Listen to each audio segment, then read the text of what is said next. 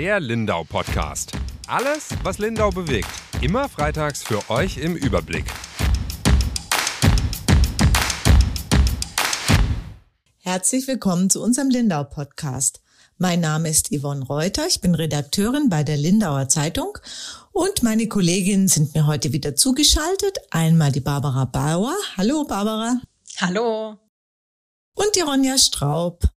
Hallo. Wir sprechen heute über drei verschiedene Themen, die wieder mal gut die Bandbreite abdecken, die wir als Lokalredakteurinnen immer so tagtäglich erleben.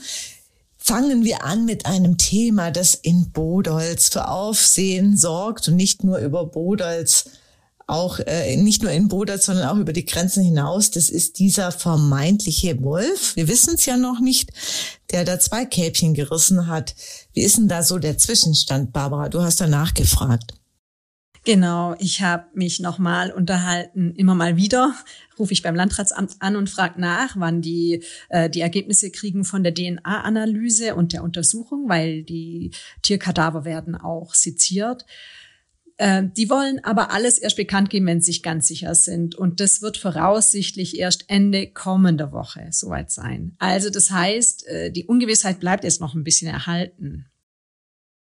Also nochmal zum, was ist denn passiert? Vielleicht kannst du noch mal kurz darstellen. Es ging um einen Wolf, genau. äh, der in Boderts bei einem Bauer nachts irgendwie Kälbchen gerissen hat. Ja. Oder ein Tier, sagt genau, man so. ein unbekanntes Tier. Ähm, am Morgen kam der Landwirt zu seiner Weide und der hat so eine Mutterkuhherde, eine Fleischrasse. Und ähm, die Kühe sind, also mehrere Kühe sind momentan trächtig und sie haben ähm, auf jeden Fall ein Kälbchen erwartet und er hat am Morgen welche gefunden auf der Weide, sieht von weitem aber schon so einen dunklen Fleck.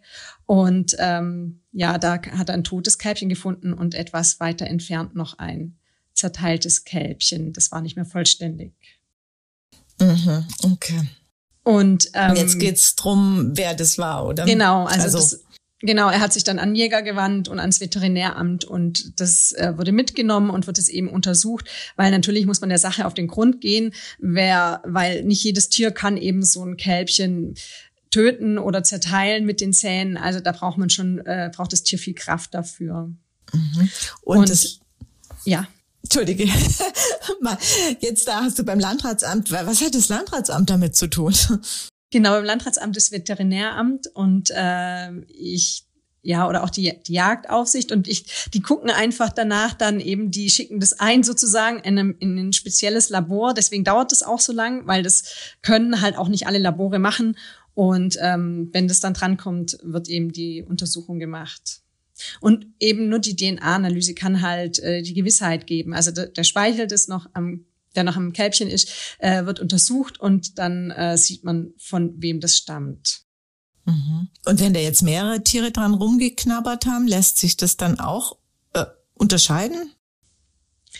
Ähm, das weiß ich jetzt ehrlich gesagt nicht so genau, aber ähm, mhm. ich nehme schon an, dass man da vielleicht verschiedene Spuren feststellen kann dann, aber ja, die nehmen ja aber das ganze Kälbchen jetzt mehr oder weniger auseinander bei so einer Obduktion. Oder das wird ja einmal komplett untersucht, weil man auch noch vermutet, dass es vielleicht schon tot war sogar. Ja, also es könnte natürlich auch eine Totgeburt gewesen sein. In dem Fall hätte sich vielleicht das Kälbchen auch weniger stark gewehrt, wenn ein Raubtier gekommen, also ein Raubtier kommt. Aber ähm, das, ich, also solche Sachen werden da halt eben untersucht, weil für den Landwirt geht es letztlich ja auch um die Entschädigung. Bei einem Wolfsriss bekommt er eine Entschädigung. Wenn es keiner war, denke ich mal nicht. Mhm. Und wie ist die Stimmung im Bodatz? Hast du da auch mit äh, Leuten gesprochen? Haben die Angst? Ähm, ich habe so indirekt Kontakt gehabt, aber keiner wollte so richtig mit Namen und offen mit mir sprechen, einfach weil die, ja, wollten die Leute nicht. Und ähm, aber so der Tenor war, ja, wir, wir, wir finden es irgendwie interessant und wollen das wissen. Wir verstehen auch nicht so lange, nicht, warum das so lange dauert. Und dann muss doch Klarheit herrschen, damit wir wissen, was wir tun können und ob wir noch die Kinder im Wald spielen lassen können. So. Und in der Dämmerung oder in der Dunkelheit fühlt man sich wohl eher so ein bisschen mulmig. Mhm, mhm. Aber und der so, Bauer selbst, der lässt seine Kinder wieder im Wald spielen? Nee, der hat gesagt, er lässt seine Kinder nicht im Wald spielen, aber die möchten das auch nicht. Also er hat gemeint, er sei mit dem Thema auch in der Familie ganz offen umgegangen. Also er hat Kinder, die sind, äh, ich meine, zwischen sechs und 13 Jahren alt. Und er hat das, äh, die Kälbchen denen auch gezeigt, also sie konnten das angucken und ähm, sie haben selber die Entscheidung getroffen, dass sie jetzt nicht in den Wald möchten. Mhm. Und ändert er was an seinen Weiden oder um seine Tiere da jetzt anders oder besser zu schützen oder so? Oder hat er Angst, dass der Wolf oder das Tier wiederkommt? Nein, er hat gesagt, da kann er jetzt erstmal nichts konkret verändern, weil er hatte schon so ein ähm, Stromdraht und da kam ja das Tier durch oder, oder konnte die Kälbchen eben rausholen äh, aus dem, aus dem Zaun. Und deswegen macht er jetzt erstmal nix. Seine Kühe, von denen er erwartet, dass sie den nächsten Kälbchen kriegen, die stellt er einfach früher in den Stall, dass die nicht nachts auf der Weide geboren werden, wenn er nicht dabei sein kann. Mhm. Das heißt, wir werden jetzt einfach noch paar Tage warten müssen und dann wird's ein hoffentlich ein eindeutiges Ergebnis kriegen, weil das Blödste wäre ja, wenn jetzt rauskommt nach all dem Aufwand, man kann es nur mal richtig feststellen. Ja, das stimmt. Weil äh, es ist ja klar, dass irgendwas war, weil eben ein Kälbchen so fast komplett aufgefressen wurde. Da war einfach nicht mehr so viel übrig. Und das äh, ja, muss schon ein hungrigeres Tier oder hungrigere Tiere gewesen sein. Mhm. Und größere. Wie mhm, auch vermutlich, immer, ja, genau. Mhm, mhm. Der Wolf wird uns noch länger beschäftigen. Äh, Ronja, du hast dich mit einem Thema beschäftigt, äh, das ja in der Form, glaube ich, ganz neu ist. Und zwar geht es um die letzte Hilfe. Und das soll so ein bisschen das Pendant zur ersten Hilfe sein, oder? Also die letzte Hilfe ist am Lebensende. Und ich glaube, die haben alle Menschen, ähm, die schon mal einen Menschen beim Sterben begleitet haben, wissen, dass, dass da jede Hilfe ähm, und jede, ja, jeder Tipp, wie man damit umgeht, bestimmt sehr, sehr wichtig ist. Geht es mhm. in die Richtung? Mhm. Ja, auf jeden Fall. Also der Begriff letzte Hilfe wurde schon auch so mehr oder weniger bewusst gewählt als Pendant zur ersten Hilfe sozusagen. Das haben sich Palliativmediziner vor ein paar Jahren ähm, überlegt, dass man doch solche Kurse anbieten könnte, um einfach Menschen an das Thema heranzuführen, um sozusagen den Tod ins Leben zu holen, also ihn zu enttabuisieren und zu zeigen, dass man da noch viel drüber lernen kann und sich damit auch einfach auseinandersetzen sollte, wenn man ja nämlich sich mit seinem eigenen Tod und mit seinem eigenen Leben beschäftigt, kann man auch anderen Menschen dabei helfen ähm, oder sie beim Sterben begleiten. Und genau die Idee ist eben so ein bisschen, wir alle machen einen Erste-Hilfe-Kurs, aber keiner macht einen Letzte-Hilfe-Kurs. Und es gibt diese Kurse deutschlandweit mittlerweile, nicht überall, aber immer öfter. Und jetzt haben auch zwei Frauen ähm, im Landkreis Lindau sich zusammengetan und wollen ab Oktober solche Kurse anbieten. Das sind dann mehrere Module. Das ist immer so eine Dreiviertelstunde, in der, in der man sich trifft. Und dann spricht man über unterschiedliche Themen. Also es geht dann zum Beispiel um ganz demokratische Dinge, sage ich mal, wie eine Patientenverfügung oder eine Bevollmächtigung. Aber man spricht auch emotionale Dinge an, wie zum Beispiel, wie kann ich Abschied nehmen? Wie kann ich damit umgehen, wenn jemand, ähm, wenn es zum Beispiel auf das Ende des Lebens von einem Angehörigen oder von einem Freund zugeht, wie kann ich ihm da beistehen? Weil die beiden Frauen, die das machen, was sie mir erzählt haben, ähm, die haben beide auch einem Hospiz gearbeitet, beziehungsweise arbeiten noch im Hospiz. Ähm, was sie eben ganz oft beobachten, ist, dass Menschen einfach unsicher sind oder Ängste haben und glauben, ähm, etwas falsch machen zu können in dem, in dem Fall. Und sie sagen halt, wenn ich Wissen habe, dann bekomme ich Sicherheit und bekomme ich Ruhe.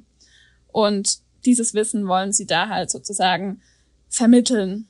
Und es geht eben, das klingt auch so ein bisschen esoterisch vielleicht, aber sie haben es mir so erklärt, es geht so ein bisschen darum, sich mit der eigenen Endlichkeit zu beschäftigen. Also zu sagen, wenn ich weiß, dass mein Leben nicht ewig gehen wird, sondern einfach irgendwann vorbei sein wird, so wie das Leben von uns allen irgendwann vorbei sein wird, dann ähm, akzeptiere ich auch, dass auch das Leben von jemand anderem irgendwann vorbei sein wird und ähm, kann da vielleicht besser damit umgehen und kann dem auch besser helfen sozusagen und zur Seite stehen, weil es bei Sterbenden wohl ganz oft so ist, dass die ganz genau wissen, dass sie bald sterben, aber die Angehörigen das halt noch nicht so akzeptieren können und damit umgehen können praktisch. Mhm. Ich frage mich immer, ähm, was da Theorie und Praxis ist. Also wenn man sich das anhört in der Theorie und äh, dann wirklich bei einem geliebten Menschen am Sterbebett sitzt, ähm, das Loslassen ist natürlich die schwierigste Lektion, das ist klar. Ob das dann wirklich hilft, ich kann mir vorstellen, dass ähm, also dieser esoterische Teil, wie du ihn angesprochen hast, mhm. da tue ich mir jetzt auch schwer.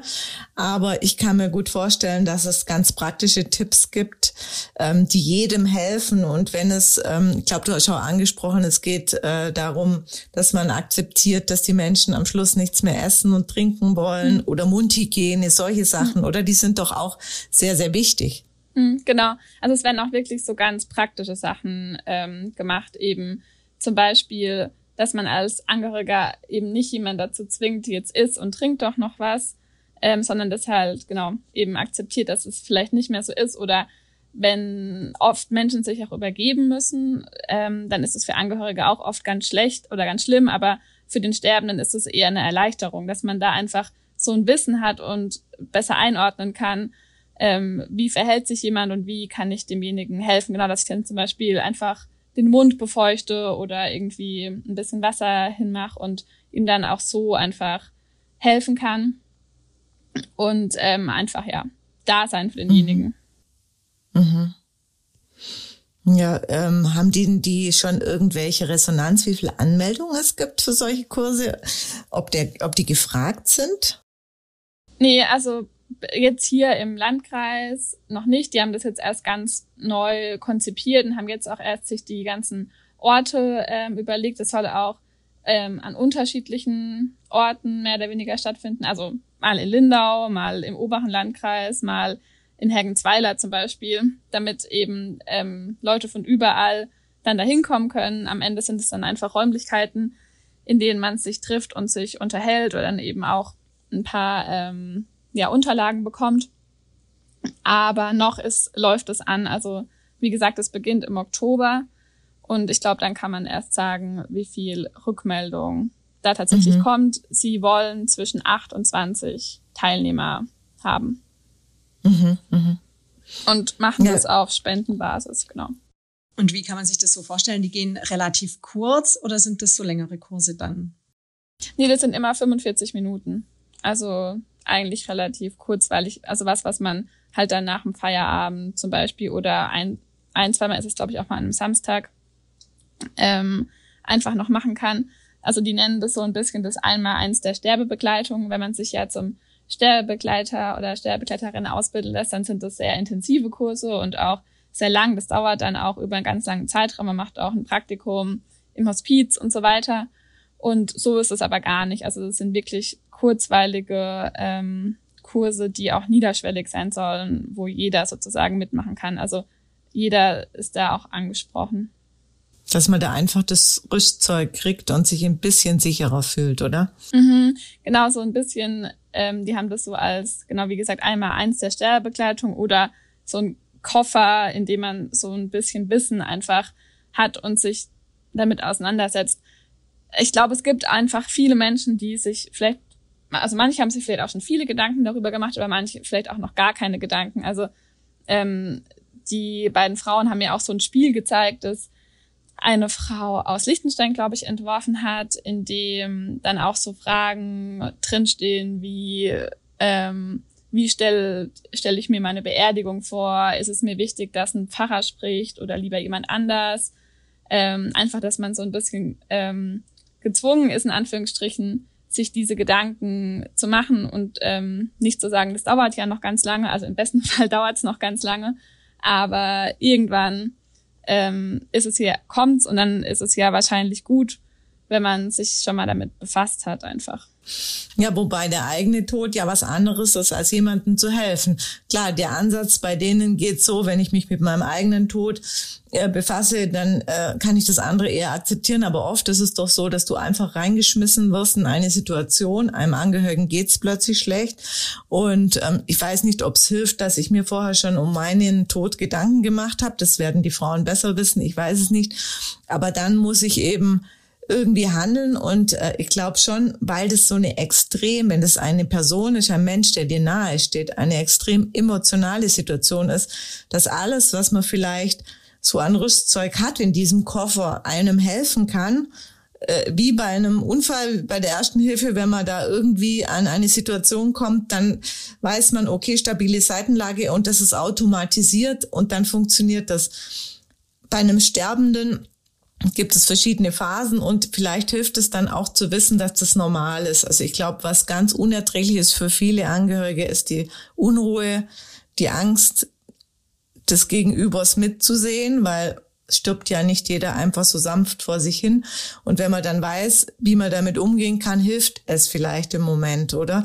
Du hast genau. ja auch gesagt, dass die Frauen erzählt haben, dass viele die Leute noch ins Krankenhaus einweisen lassen wollen, oder? Mhm. Ja, weil sie genau es auch vielleicht nicht akzeptieren wollen. Also genau noch mal ganz kurz dazu, mit dem eigenen Tod beschäftigen ist was anderes wie mit dem von dem anderen. Also genau hast du ja genau. auch schon kurz gesagt, es ist, ja, es ist was anderes, aber gleichzeitig, wenn ich mir über meinen eigenen Tod ähm, schon Gedanken gemacht habe, dann fällt es mir auch leichter zu akzeptieren, dass halt auch jemand anders stirbt und auch von jemand anderem der Tod vielleicht bevorsteht. Klar, das ist wage auch, ich zu bezweifeln.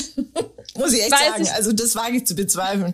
Also weiß ich, nicht. Im Grunde ja. stellt man sich ja da ja die ähnlichen Fragen, die sich der Sterbende auch stellt, sozusagen. Also mhm. ähm, oder wenn dann eben Leute, die sterben, äh, Dinge sagen, die man vielleicht in dem Moment nicht hören möchte, ist man. Also klar, es ist immer sehr individuell und es wird immer wieder Schocksituationen geben oder halt Situationen, die einfach auf die man sich auch nicht vorbereiten kann.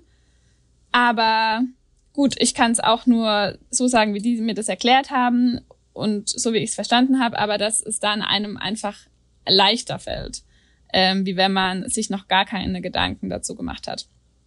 Ja, aber kann man sicher ja. auch drüber streiten. Und genau, was war jetzt gerade nochmal das andere, über das wir noch sprechen wollten?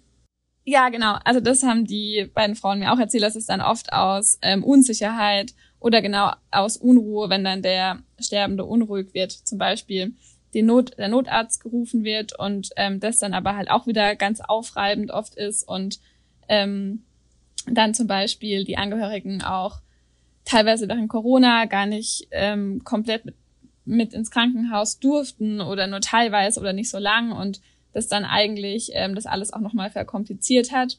Und ähm, was Sie schon auch gesagt haben, die moderne Medizin kann bei sehr vielem helfen. In manchen Fällen ist es auch einfach nötig, dass man schmerzlindernde Medikamente gibt, zum Beispiel, um das zu vereinfachen. Das ist auch ähm, gar nicht die Frage, aber es gibt einfach Fälle, in denen ähm, es dann vielleicht schöner gewesen wäre oder angenehmer gewesen wäre, zu Hause zu sterben, in Ruhe sozusagen, und das dann aber nicht passiert ist, weil mhm. man eben nochmal ins Krankenhaus gekommen ist. Ja. Ich glaube, das ist wirklich die Unsicherheit der Angehörigen, weil man ja nie weiß, an welchem Punkt man sich gerade befindet. Mhm. Das können aber Mediziner auch ganz schlecht sagen. Also es ja. wird dir kein Mediziner eine Prognose geben, wie lange der Sterbeprozess noch dauert. Mhm. Und manchmal ist es halt dann für die Angehörigen so schwierig. Also ich habe das damals bei meiner Geschichte, wo es um Corona und Intensivstationen ging, haben damals die Mediziner auch erzählt, dass äh, alte Leute eingeliefert worden sind, die eigentlich hat der Mediziner gleich gesehen, auf den ersten Blick schon im Sterbeprozess waren. Mhm. Und ja. das, klar, die Angehörigen, die haben gesehen, es geht ihm ganz oder ihr ganz schlecht und jetzt muss was getan werden, aber ja. rückblickend gesehen war es ein Wahnsinn, die jetzt nochmal auf den Weg zu schicken. Aber ähm, das ist eben das, wir sind alle keine Experten und wir sind halt in dem Fall emotional auch noch beteiligt und dann wird's halt sehr schwierig. Ja? Und ja. wenn man dann ein bisschen wirklich so äh, das Rüstzeug kriegt, kann ich mir schon vorstellen, dass es sehr wichtig ist. Ja, genau, ist immer dann noch die Frage, ob man dann in der, wie man dann in der Situation handeln wird, ob man dann ja. sagt, okay, ich weiß jetzt schon genug, ich kann das jetzt einschätzen, oder halt dann trotzdem sagt, mir ist es lieber, ähm, nochmal den Notarzt zu rufen. Aber ich glaube einfach, es ist ein guter erster Schritt, ähm, den man damit gehen kann. Genau, das sehe ich auch so, ja. Und da kann man nichts verkehrt machen. Und äh, bei der ersten Hilfe weiß man auch nicht, ob man es am Unfallort abrufen kann. Ja, glaube ich auch ganz oft. Also ich, also ich habe oft Angst, dass ich es nicht könnte. Ich habe noch nie wirklich Erste Hilfe geleistet und habe irgendwie das Gefühl, ich weiß eigentlich zu wenig. Geht mir auch so und immer nehme ich es mir vor, das wieder aufzufrischen ja. und dann gerät's wieder in den Hintergrund und ich glaube, wenn solche Schritte automatisiert sind, dann funktioniert's, gell? Wobei man ja auch da sagt, man kann nichts falsch machen, das ist schon klar, helfen in jedem mhm. Fall, mhm. aber vielleicht ähm, ja in beide Richtungen ist es auf jeden Fall richtig, sich damit auseinanderzusetzen. Ja, genau. Ja, ein sehr interessantes Thema, Ronja. Finde ich ja, schon. ich finde es auch spannend. Ich ähm, will es auf jeden Fall auch noch weiter verfolgen und habe mir auch überlegt, ob ich selbst ähm, den Kurs machen soll, weil es mhm. mich irgendwie interessiert. Und dann kann man ja auch noch mal schauen oder kann man das ja auch noch mal bewerten, inwieweit man da jetzt das Gefühl hat, ähm, sich besser vorbereitet zu fühlen oder mhm. auch nicht. Ähm, ja. Ja, finde ich sehr interessant. Genau, wir kommen dann noch zu unserem dritten Thema. Mit dem hast du, Yvonne, dich diese Woche beschäftigt. Es geht um die, den Untergrund der hinteren Insel. Dort verbirgt sich nämlich ein Gewölbekeller unter einer ehemaligen Brauerei. Und was für ein Potenzial der eigentlich hat, wurde bei einer Sanierung klar vor ein paar Jahren von einem Mietshaus. Mhm. Was genau steckt denn hinter dieser Geschichte? Was ist es denn für ein Gewölbekeller? Also das ist, äh, wie du gesagt hast, das war eine, waren, äh, eine alte Brauerei und da gibt's mehrere Gebäude, die zu dieser alten Brauerei gehören. Und als man äh, ein Miethaus in der Dreierstraße 5 renovier, renoviert hat, ist, ich glaube, es war schon vorher bekannt, natürlich, aber dann hat man noch mal gesehen, was für ein riesiger architektonischer Schatz das eigentlich ist. Und die WG, GWG hat damals, das war glaube ich 2019, dann reagiert und hat beschlossen, dass sie ähm, diesen Gewölbekeller sanieren, ähm, ja teilweise die Gewölbe freilegen will und dann vermieten will.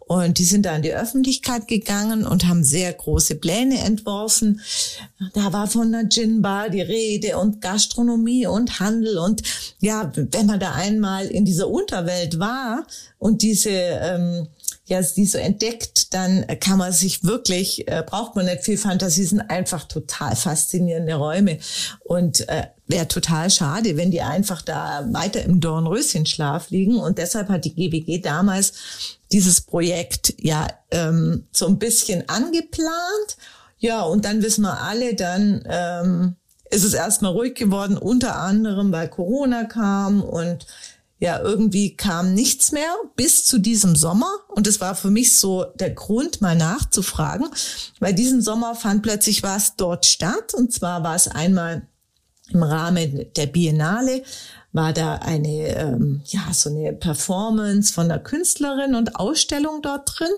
in einem Eiskeller und einmal war auch ein Jodelkurs dort. Die besondere Akustik war bestimmt herausragend und äh, da hat das Kulturamt einen Jodelkurs angeboten und dann dachte ich mir, aha, da passiert was, da musst du mal nachfragen, was ist mit diesen Plänen überhaupt noch, ja. So war der Ansatz. Und dann hast du nachgefragt.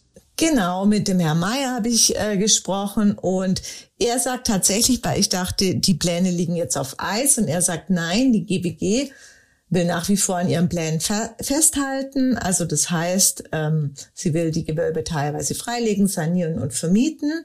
Es gibt keine Änderung. Ich dachte erst, vielleicht ist das Ganze jetzt irgendwie obsolet geworden, weil die GBG sich ja auch beim Heuerberg-Schlössle engagiert und das ja auch sehr viel Geld kosten wird. Und da hat er mir aber erklärt, dass die Projekte untereinander nichts miteinander zu tun haben und ähm, dass die alle getrennt, also immer projektbezogen finanziert werden und ähm, das heißt, das eine mit dem anderen nichts zu tun hat. Und deshalb gibt es eigentlich diese Pläne noch, aber sie sind verschleppt worden, weil eben dieses Miethaus, das du vorhin angesprochen hast, ähm, das wird schon ganz lange äh, saniert und modernisiert und die haben eine ewig lange Bauzeit, das hat sich hingezogen und vorher lässt sich da halt nichts machen. Okay. Aber jetzt werden diese beiden Projekte zwar getrennt voneinander betrachtet, aber trotzdem kosten die ja auch viel Geld, oder? Also wie wäre das denn bei diesem Gewölbekeller? Ja, also da äh, weiß die GWG auch, dass es äh, bestimmt sehr teuer wird. Zahlen sind da noch nicht, weil, wie gesagt, die sind gar nicht in die detailliertere Planung eingestiegen. Das war äh, jetzt so ein erster Plan damals vor paar Jahren, aber ähm, es wird sehr teuer und es funktioniert nur, wenn die das eben äh, kommerziell verwerten können, sprich, wenn da jemand reinkommt, der äh, dann auch Miete zahlt und ja eben das nutzt. Und das ist interessant. Also da habe ich gesagt, äh, ihn eben den Herr Meier nochmal gefragt, ob es überhaupt Interessenten gibt. Und da hat er gesagt, ja, es gibt Interessenten, aber ähm, wann die zum Zug kommen oder so steht natürlich auch noch in den Sternen. Aber sie gibt es. Und das Einzige, was jetzt natürlich, also das finde, ja, wenn man die Räume anschaut, diese riesenhohe Gewölbe und so, angesichts der akuten Energiekrise ist es natürlich ein Problem, die warm zu kriegen. Und da habe ich ihn Herr Mayer auch gefragt, ob es daran scheitern könnte. Und er hat gesagt, das wäre eine Möglichkeit. Also mhm. ja, das könnte mhm. durchaus sein. Ja. Mhm. Okay. Weil damals waren natürlich die Voraussetzungen noch andere. Also vor Corona oder vor Energiekrise vor, vor allem. Vor, ja, genau, mhm. vor der Energiekrise und so. Ich meine, damals haben sie schon gesagt, man könnte das, weil da so in diesem Gewölbekeller sind so Schächte drin mhm. und äh, das kann man schon irgendwie beheizen, aber irgendwie beheizen und was das jetzt unter den ähm, Ressourcenknappheit bedeutet, das weiß ich natürlich nicht. Gell? Mhm. Wie aber, viel Geld man dafür? Mhm. Und müsste denn in diesem Gewölbekeller auch noch einiges gemacht werden oder könnte man den so, wie er ist, vermieten. Nee, ich glaube, da müssen die schon was. Also sie haben, das Witzige ist, unter diesem Gewölbe ist nochmal eine Kellerschicht, die hat, da war Schutt und Zeug drin, das haben sie schon ausgeräumt. Aber ich glaube, die muss man, die Gewölbe selber auch sanieren und so, bevor man da jemand reinlässt. Das ist jetzt teilweise als Lagerräume ist das, äh, wird das genutzt, ja. Aber es wäre ja wirklich eigentlich schade, so unter, ja, man kann sich echt super gut vorstellen, aber es muss natürlich mhm. alles auch machbar sein, ja. Aber die Pläne gibt's noch. Das war eben das Wichtigste. Ja, das ist, ähm, es ist auf Eis gelegt, hast du, glaube ich, auch. Äh, ja, genau, betitelt, genau. genau, habe ich befürchtet. Aber ähm, wie gesagt, er sagt eindeutig, die Pläne sind nicht ad acta gelegt. Nur ähm, hat sich das durch diese Modernisierung in der Dreierstraße verzögert. Mhm. Und das heißt ja eigentlich, es kann weitergehen, weil diese, dieser Umbau, das war ja auch so eine eigene Geschichte für sich. Die Mieter mussten ja damals mhm quasi innerhalb von weniger Tagen raus, weil das Haus nicht brandschutzsicher war.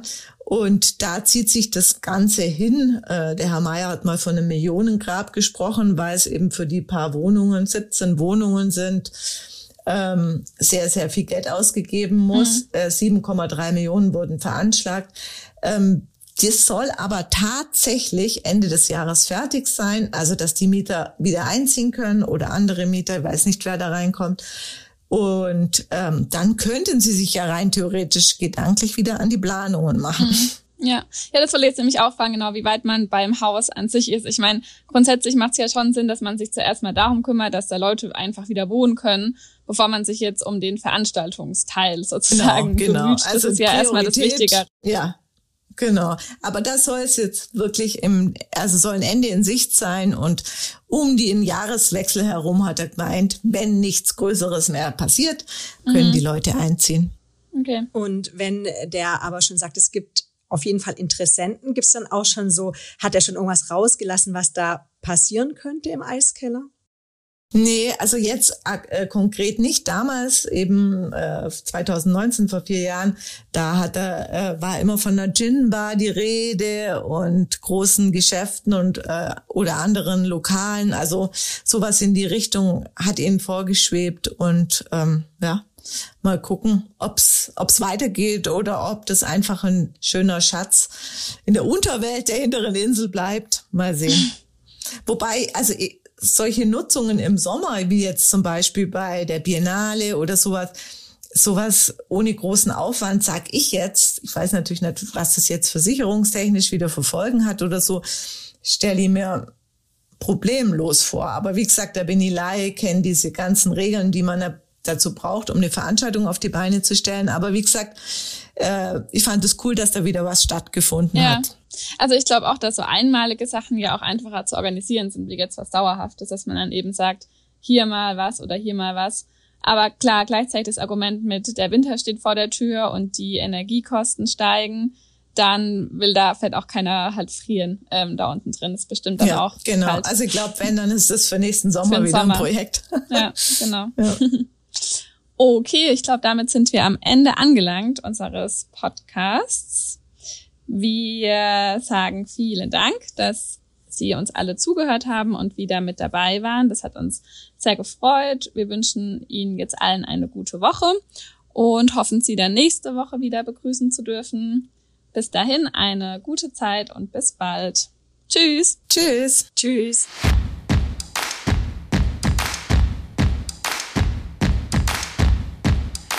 Der Lindau Podcast. Alles, was Lindau bewegt. Immer freitags für euch im Überblick.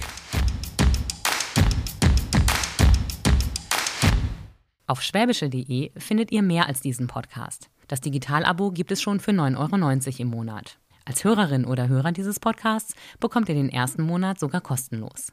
Geht dazu auf www.schwäbische.de slash Podcastangebot. Das Probeabo endet automatisch nach einem Monat. Viel Spaß auf unserer Website.